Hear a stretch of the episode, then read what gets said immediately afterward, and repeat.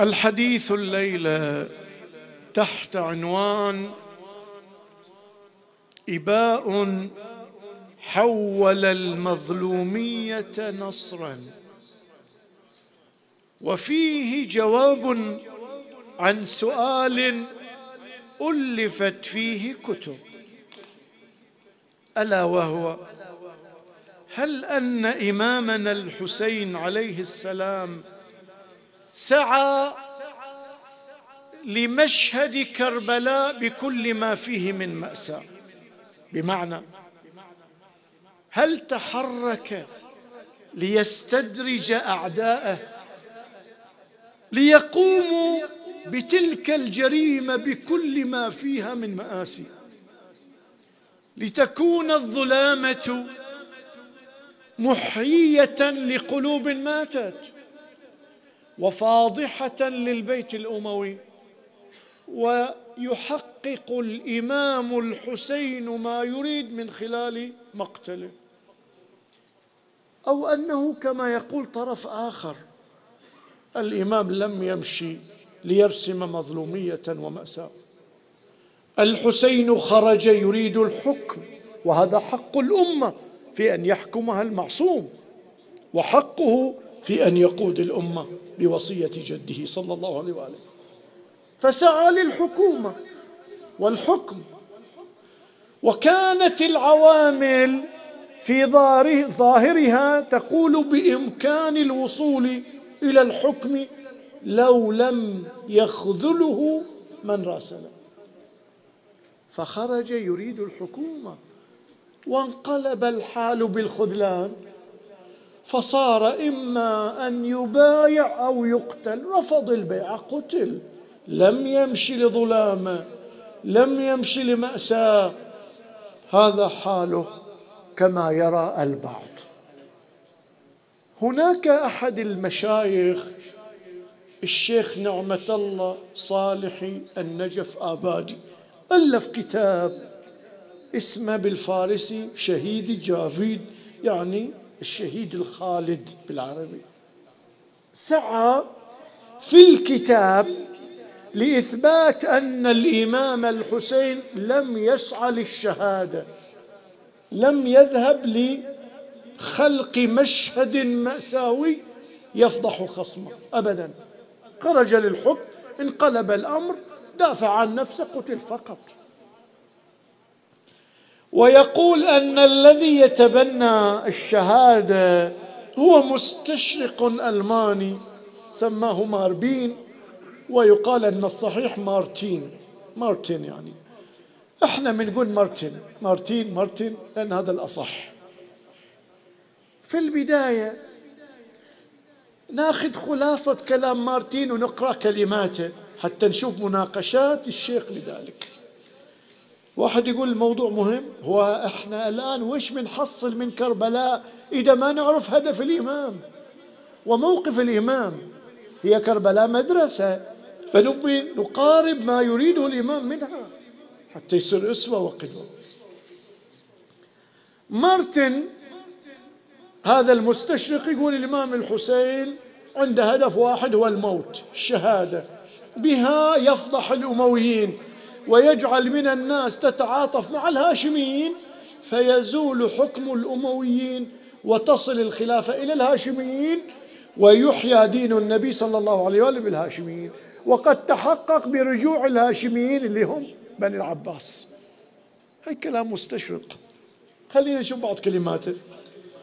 يقول كان الحسين لسنوات متوالية يعد العدة لمقتله حاملا في رؤيته غاية وهدفا عالي المنال وهو إحياء دين جده بالشهادة. هي كلمة؟ من كلماته؟ أيضا قال إن الحسين بن علي لم يكن في رؤيته هدفا منشودا غير قتله والذي يعد يعد مقدمة لذلك الخيال العالي اللي هو اللي هو إسقاط الأمويين. بعد خلينا نخطر بعض عبائره، فكرة وصلت. بس يريد يقول الإمام الحسين في كربلاء أحداث مؤلمة لكن هدفه وهو المأساة أمامه. أن يستدرج خصمه للجريمة ما ينساه في كل المحطات في كربلاء. شوف عبارته. لم يصرف الحسين نظره أو الحسين نظره عن هدفه المتعالي وهو فضح الأمويين رغم كل تلك المصائب الفجيعة. ساعات في الحدث الإنسان ينسى أهدافه لأن الوضع مؤلم يفقد مثل الأكبر مثل القاسم يقول لا ما نسى هدفه. والأفكار المتراكمة أفكار حزينة لكن ما نسى هدفه. والعطش وكثرة الجراحات. ومع علمه أن بني أمية لن يرحموا طفله الرضيع إلا أنه حمله بكفيه صرف تعظيم مصيبته. يريد المصيبة تصير أكبر ألما إذا شافوا رضيع يقتل حتى يتعاطف الناس. الحسين مودي رضيعه حتى يقتل. متظاهرا بطلب الماء له فسمع الجواب بالسهم. جاوبوه بالسهم وقتل الرضيع. فيقول شوف الإمام ما أغفل هدفه وهو استدراج خصمه للجرائم. هذا كلام المستشرق ثم يقول بهذه الجهود راحت دولة بني أمية وفي أقل من قرن سحبت السلطة من بني أمية قاطبة وهذه كلها نتائج السياسة الحسينية. هذا المستشرق. بعد يقول جت لبني هاشم ولم يمض أقل من قرن حتى استقرت المملكة الإسلامية الواسعة في بني هاشم. يعني العباسيين. ما يدري العباسيين شنو. والله ما فعلت أمية فيهم نعشار ما فعلت بنو العباس. تالي يقول قد أحيا الحسين بمقتله دين جده وقوانين الإسلام. إذا يقول الإسلام أحيا بالشهادة. هذا كلام مستشرق. الشيخ النجف الآبادي في كتابه يقول هاي كلها من يقبلها. تفضل ناقش. خلنا نشوف مناقشتك. قال إذا يجي مؤرخ واحد شيعي أو سني يجيب لي أن الإمام الحسين سنوات عدل مقتله أنا بغير نظريتي وبآمن. مو إذا أنت بتحلل تاريخ لازم في معطيات للنظرية اللي تطرحها. إذا المعطيات التاريخية ما تنسجم مع نظريتك ارمي بها عرض الجدار هذا مو واقع. فيقول النجف آبادي هذه نظرية نرد عليها شواهد ما في شواهد. ما في مؤرخ لا شيعي لا سني. تقول له زين الإمام الحسين ما كان يقول مقتول. قال علي بن أبي طالب قال مقتول. يعني الإمام علي بعد راح سوى رسمه حب يقتلونه؟ لا. فكما أن عليا تنبأ بمقتله الحسين تنبأ بمقتله هي فقط. فما في شاهد على هذه النظرية.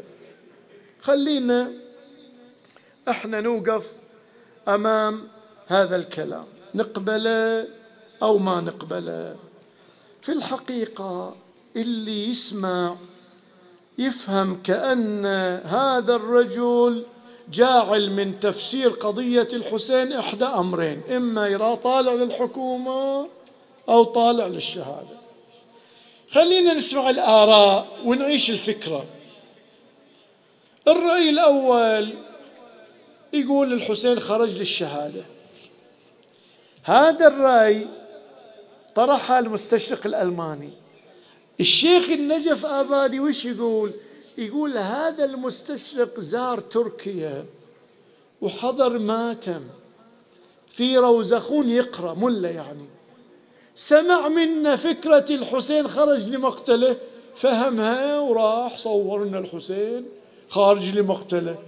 فهذا الآن الشيخ النجف آبادي يريد يصور أن هذه الفكرة جابها المستشرق من ملا ما لها علماء يؤمنون بها. هذا كلامه. بينما السيد ابن طاووس وهذا قبل النجف آبادي والمستشرق وغيره من مئات السنين نظريته هذه أن المال الحسين خرج للشهادة. وعندنا مراجع. طبعا السيد محسن الأمين نفس الشيء. وحتى شمس الدين ذكر حركة الإمام الحسين في ثورة الحسين عن مسألة شلون أنه استدرج أعدائه وتعال للشيخ لطف الله الصافي يقول بيقاني مرجع توفى قبل سنة. أيضا في كتاب الشهيد العالم يأكد على هالنظرية أن الحسين عليه السلام خرج لمأساة كربلاء لأنها الحل المتاح. هذا رأي أيضا قل بيقاني لو الشيخ لطف الله الصافي. السيد المرجع الراحل السيد محمد سعيد الحكيم. نفس الشيء في كتاب فاجعة الطف. ياخذنا إلى منحى أن الإمام الحسين أراد أن يستدرج أعداء لفضيحة تحقق له الأهداف. غير هالطريق ما متاح. هذا رأي الأول شهادة. الرأي الثاني يقول لا الحكومة بعض علماء المتقدمين مثل الشيخ المفيد والشيخ الطوسي والسيد المرتضى هاي نسب لهم. أنهم يرون أن الحسين خرج للحكومة يريد الحكومة وانقلب الوضع وخسر وقتل. في نظرية ثالثة للاشتهار دي ونجيبها بس هكذا ولا هي نظرية ساقطة. يقول الإمام الحسين ما خرج للحكومة يدري ما توصل لها يدري بالغدر. يقول له ليش خرج؟ قال خرج يريد يحفظ نفسه وين ما يروح بيقتل في المدينة بيقتلونه. إذا ما بايع طلع مكة طرشوا له ثلاثين شيطان. طلع من مكة راح العراق قالوا عنده أنصار بيدافعون عنه. راح العراق ما حصل أنصار فقتل فشوف عبارته خروج الإمام الحسين من المدينة إلى مكة ومن مكة إلى العراق لأجل حفظ نفسه وليس لأجل الحرب والثورة وتشكيل حكومة. يقول هذا كله لا. انزين هذا الرأي الثالث. الرأي الرابع عليه كبار محققين وهو يقول يا جماعة خذوا القصة كاملة ستجدون أن الإمام الحسين تحرك في البداية إلى الأمرين للحكومة والشهادة. كيف يعني؟ هو يدري عوامل الحكومة مي متاحة. ليش طلع؟ أقاموا عليه الحجة راسلوه عشرات الألوف وتقول أن نحن لك جند مجندة.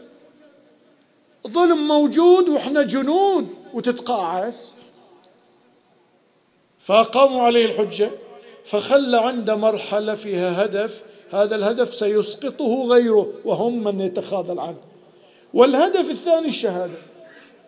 لهذا هو قبل لا يجي خبر مسلم وهو في خروجه من مكة ما ما جاء انقلاب العراقيين.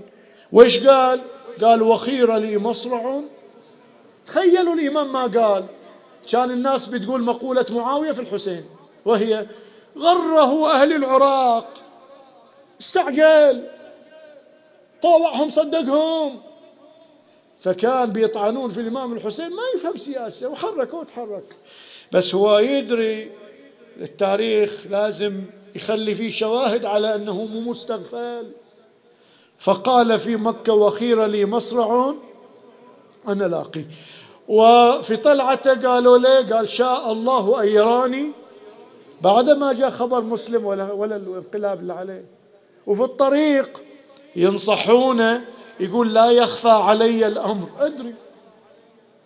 فاذا المرحلة الأولى التحرك للحكومة. أرسل له رسولا وهو مسلم يهيئ الأجواء للقتال و و و هذا الهدف. تحركنا ليه؟ أنتم اللي أنتم اللي أسقطتونا مو أنا. أنتم تخاذلتوني أهل الكوفة.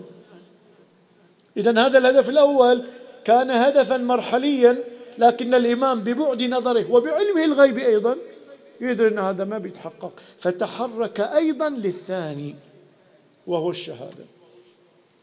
الآن إحنا قبل لا نسترسل في الأخذ والرد وإيش نستفيد من الشهادة؟ وش نستفيد؟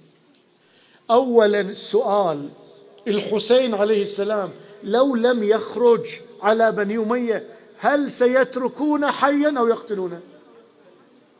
ليش تقول بيقتلونه عندك دليل؟ خلينا نشوف روايات تاريخية أبا نخلي لك أربعة روايات. الرواية الأولى جاء ابن عباس وقال لي ارجع لمكة لا تروح العراق. وادخل في صلح القوم في صلح بني أمية. شوف الفارق. بن عباس هم الحسين ما يقتل. فيرى الطريق لحفظ الحسين لصالح الحسين هم الدين. فيقول إذا أنا تريدني أدخل في الصلح يعني شنو؟ يعني على الإسلام السلام إذ بليت الأمة براعا مثل يزيد.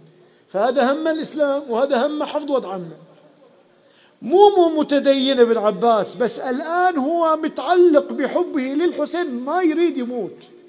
يقول لي ارجع مكة وصالح. وإيش قال للإمام الحسين في الرواية؟ هيهات هيهات يا ابن عباس.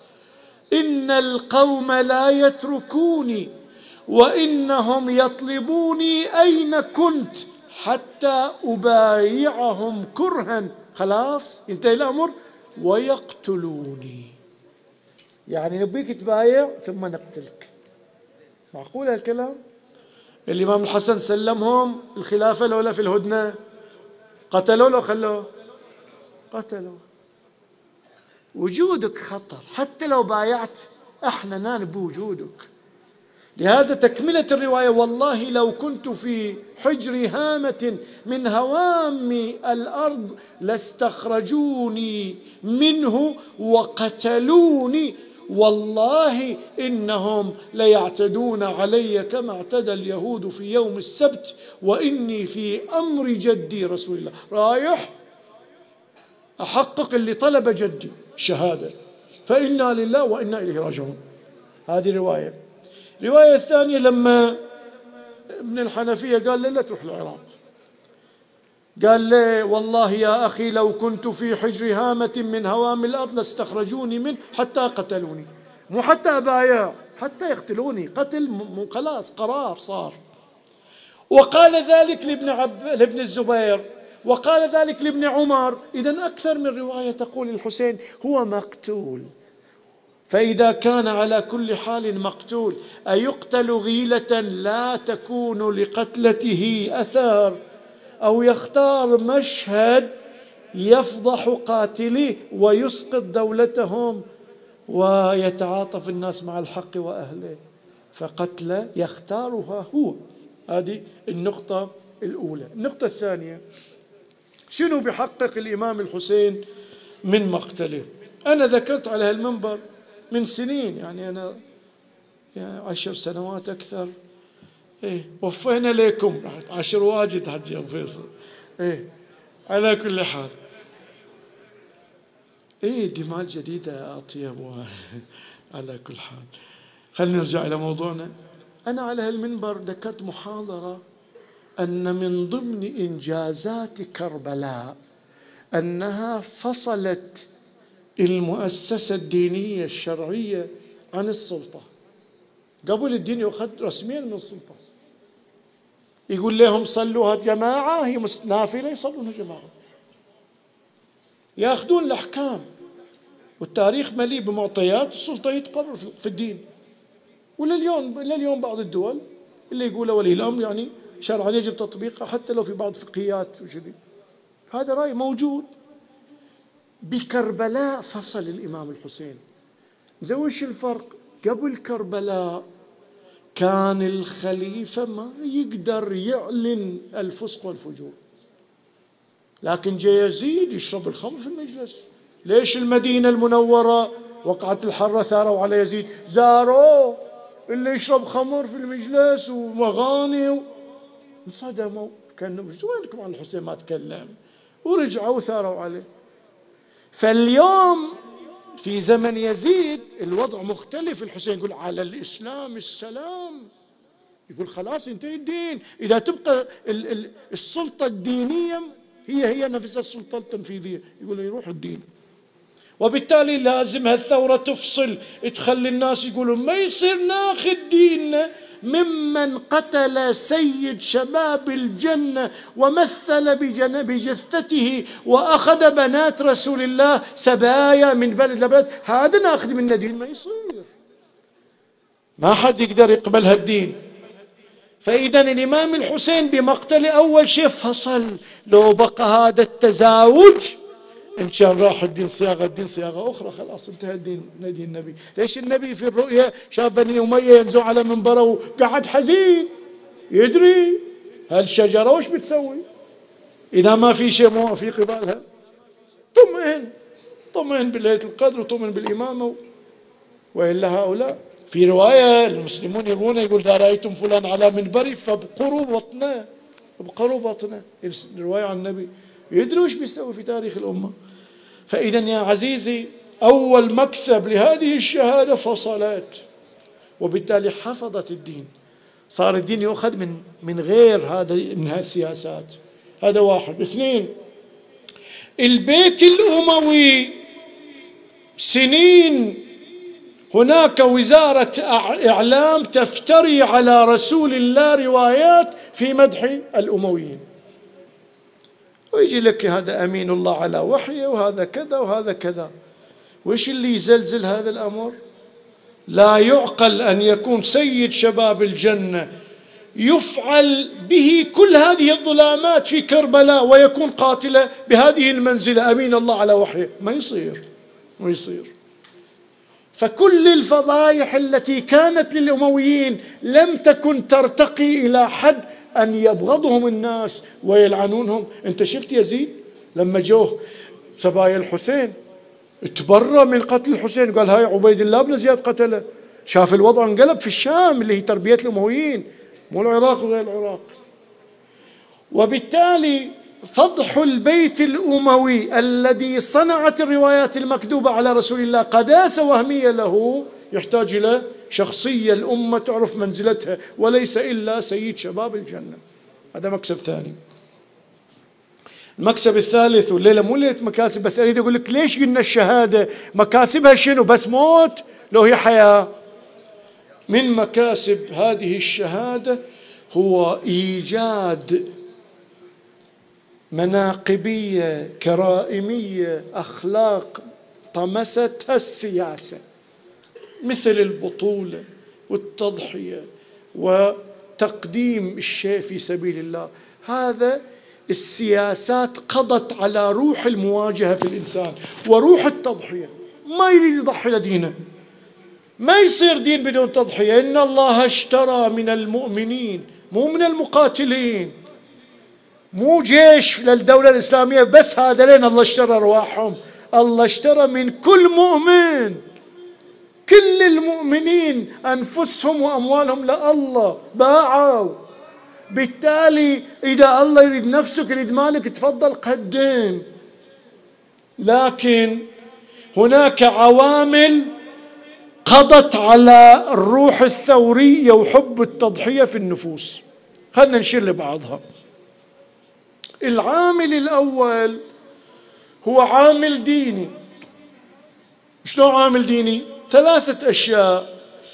جاء بها الأمويون جعلت من الإنسان لا يحركه دينه.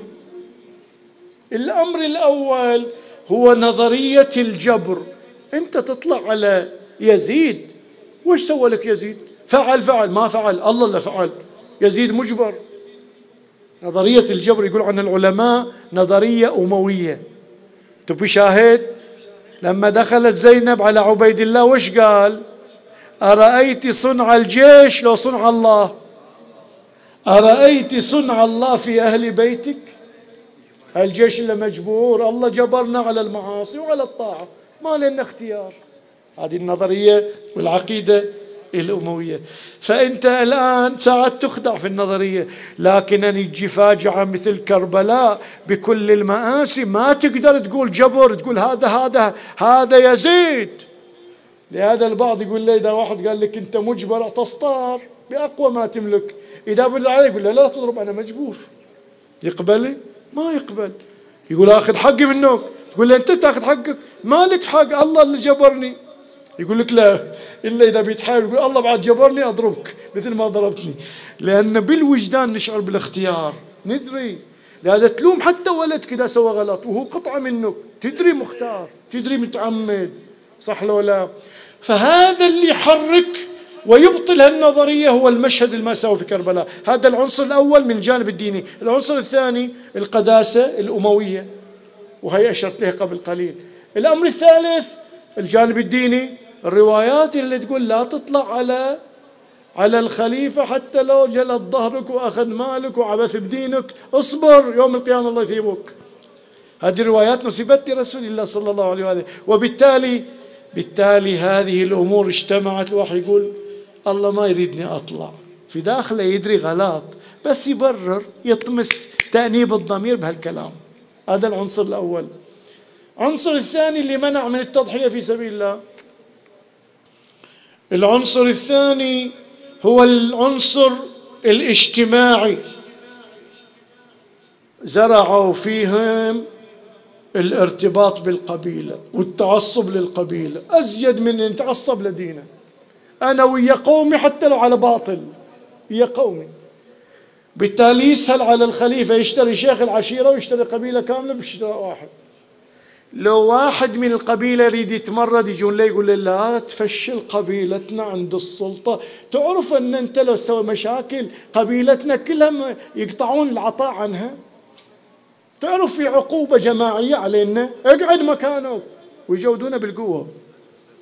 هذا عنصر اثنين عنصر اجتماعي. العنصر الثالث عنصر نفسي. ترغيب وترهيب. جيش الشام على الأبواب. واللي ما يطلع لقتال الحسين بريئة الذمة ممن لم يخرج لقتل الحسين. بريئة الذمة يعني اقتلك جابوا له واحد شامي قال له هذا ما طلع. قال أنا مو عراقي أنا جاي أستوفي مالا. قالوا صدق الرجل اقتلوه ليكون عبرة للعراقيين بنخوف هذا الجانب التخويف والترهيب. جانب الترغيب يقول من زيد عطاكم الضعف. اطلعوا اقتلوا الحسين.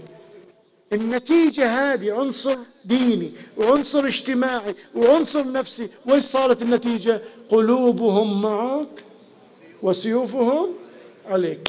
يدخل الحسين بكبره على عبيد الله ابن الحر الجحفي يقول له أنت عاصي تعال توب تعال انصرني. وش يقول له؟ نفسي لا تسنح بالموت. ما أريد أموت. تبي يعطيك خيلي سريعة. ما كنت متخذ المضلين. عضده روح الله وياك ما أريدك. فإذا ما عندهم نفس التضحية أبدا. هذا وش يحييه أحيته كربلاء. لهذا أقول لك الحسين احتاج لأنصار. بيموتون. لا وجودهم ضروري. يا أهل الكوفة أليس حبيب من بينكم؟ أليس زهير من وسطكم؟ أليس برير معكم؟ عاش نفس الظروف؟ فلم يسمح لهذه العوامل لا الدينية ولا الاجتماعية ولا النفسية الدينية المزورة أن تمنع أن يقدم في سبيل الله. والموت أمامه والبقاء موت والإمام يقول اذهبوا. روحوا الله وياكم أنتم في حلم البيعة. ما يرضون. لأن المؤمن فاعل مو منفعل بالظروف السلبية. تأتي له الظروف فتصنعه لا أنها تركسه. فازدادوا صمودا وثباتا وحبا للتضحية. يقول له ألف مرة أقتل. ما أهدك يا ابن رسول الله. ما أترك. إذا كربلاء هي درس للتضحية. بعد كربلاء الكوفة مختلفة. طلع التوابون يريدون يموتون وطلع المختار وطلع. وليومك إلى يومك المجاهدون الغيارة على الدي على الأرض الإسلامية وعلى المقدسات الإسلامية شعارهم يا حسين. لأن هذه الرسمة الكربلائية هي التي تشحن حتى اللي بيحققون العدالة على الأرض. ليظهره على الدين كله. شعارهم يا لثارات. حسين هذه كربلاء هي التي تشحن وتغذي وتربي على على مناقب ما كانت موجودة. أن تتعرف على الروح الثورية وحب التضحية وعلى الإباء وعلى العزة والمنعة. ما تنكسر. هذه تربية خاصة. كربلاء تصنع. ما صنعت لي للشهر الأول بعد مقتل الحسين. إلى يوم القيامة هي الضخ شوف قبل كربلاء زي الحسين يقول على الإسلام السلام بعد كربلاء أختي الحسين تقول الآن بعد مقتل أخي فكد كيدك وناصب جهدك. اسعى سعيك وناصب جهدك. سوي اللي تريد. فوالله لا تمحو ذكرنا ولا تميت. وحينا خلاص بكربلاء ما في موت للدين. فإذا كانت مشهد المأساة الذي سيختاره الحسين في كربلاء يحقق هذه الأمور ألا يستحق أن يقدم؟ قدم. وهو لسان حالة تركت الخلق طرا في هواك. وأيتمت العيال لكي أراك. فلو قطعتني في الحب إربا لما مال الفؤاد إلى سواك. إذا عرفنا أن اختيار الإمام للشهادة ليس كما يتخيل البعض يأتي لأعدائه ويقول هذه رقبتي هذا عنقي وهذا سيفكم اقتلوني. ابدا.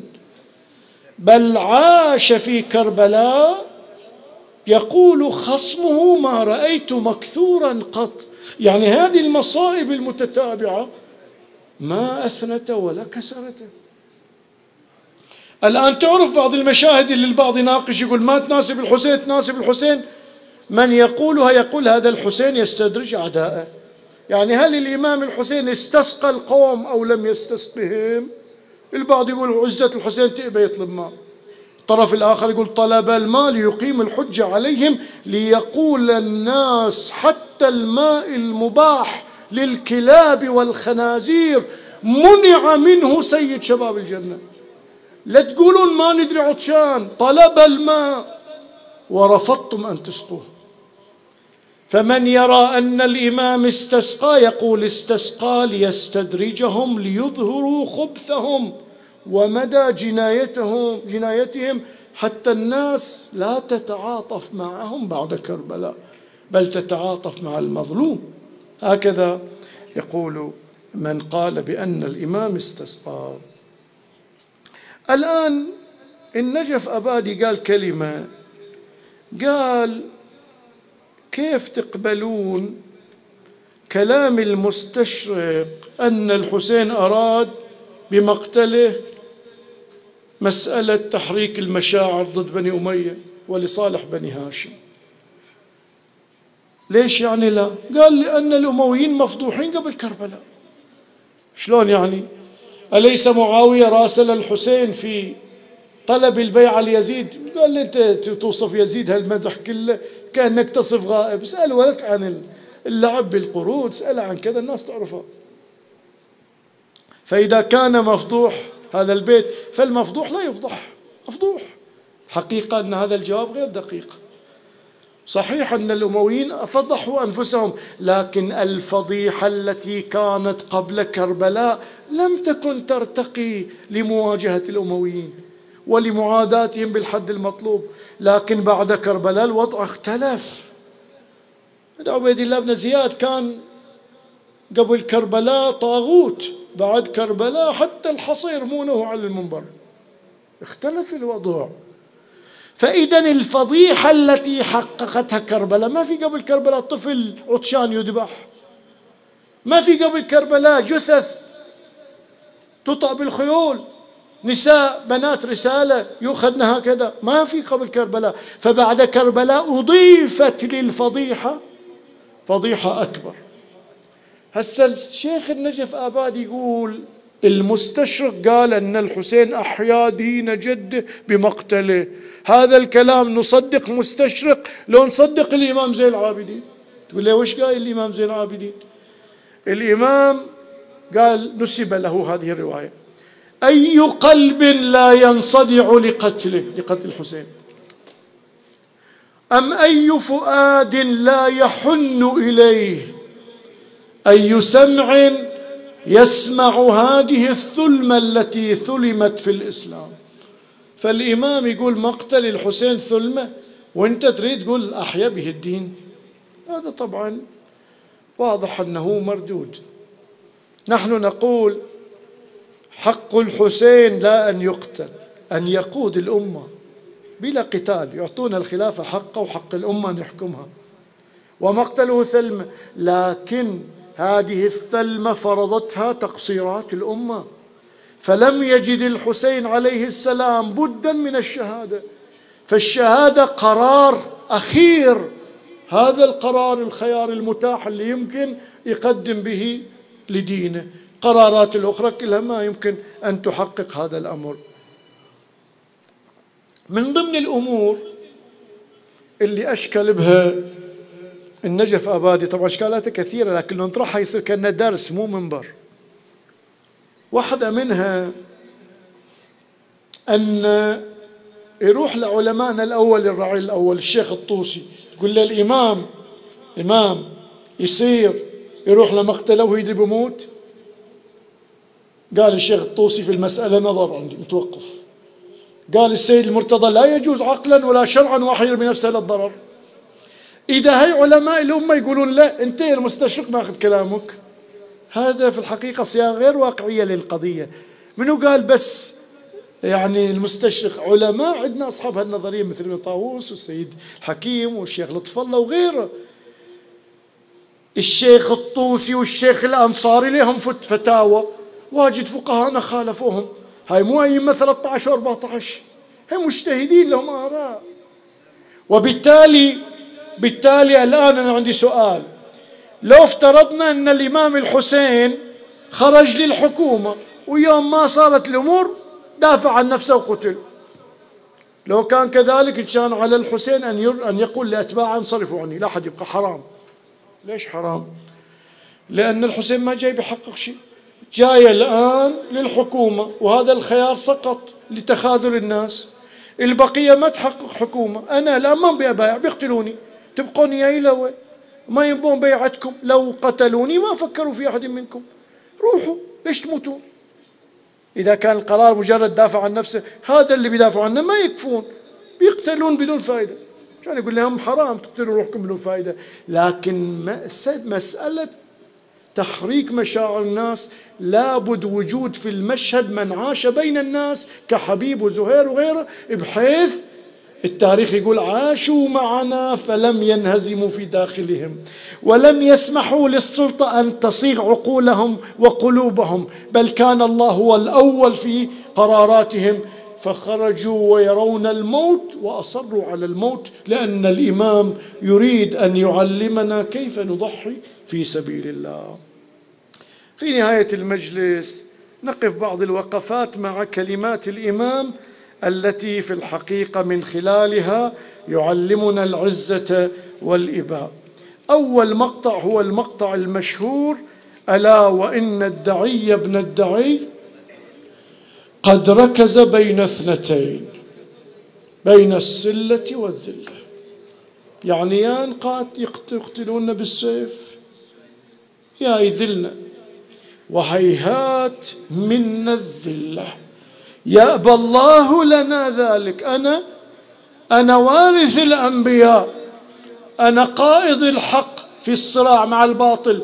الله ما يرضى أذل نفسي. يأبى الله لنا ذلك. ورسوله والمؤمنون وحجور طابت وطهرت وأنوف حمية ونفوس أبية من أن تؤثر طاعة اللئام على مصارع الكرام. شو تسوي يا سيدي؟ قال ألا وإني زاحف بهذه الأسرة مع قلة العدد وخذلة الناصر.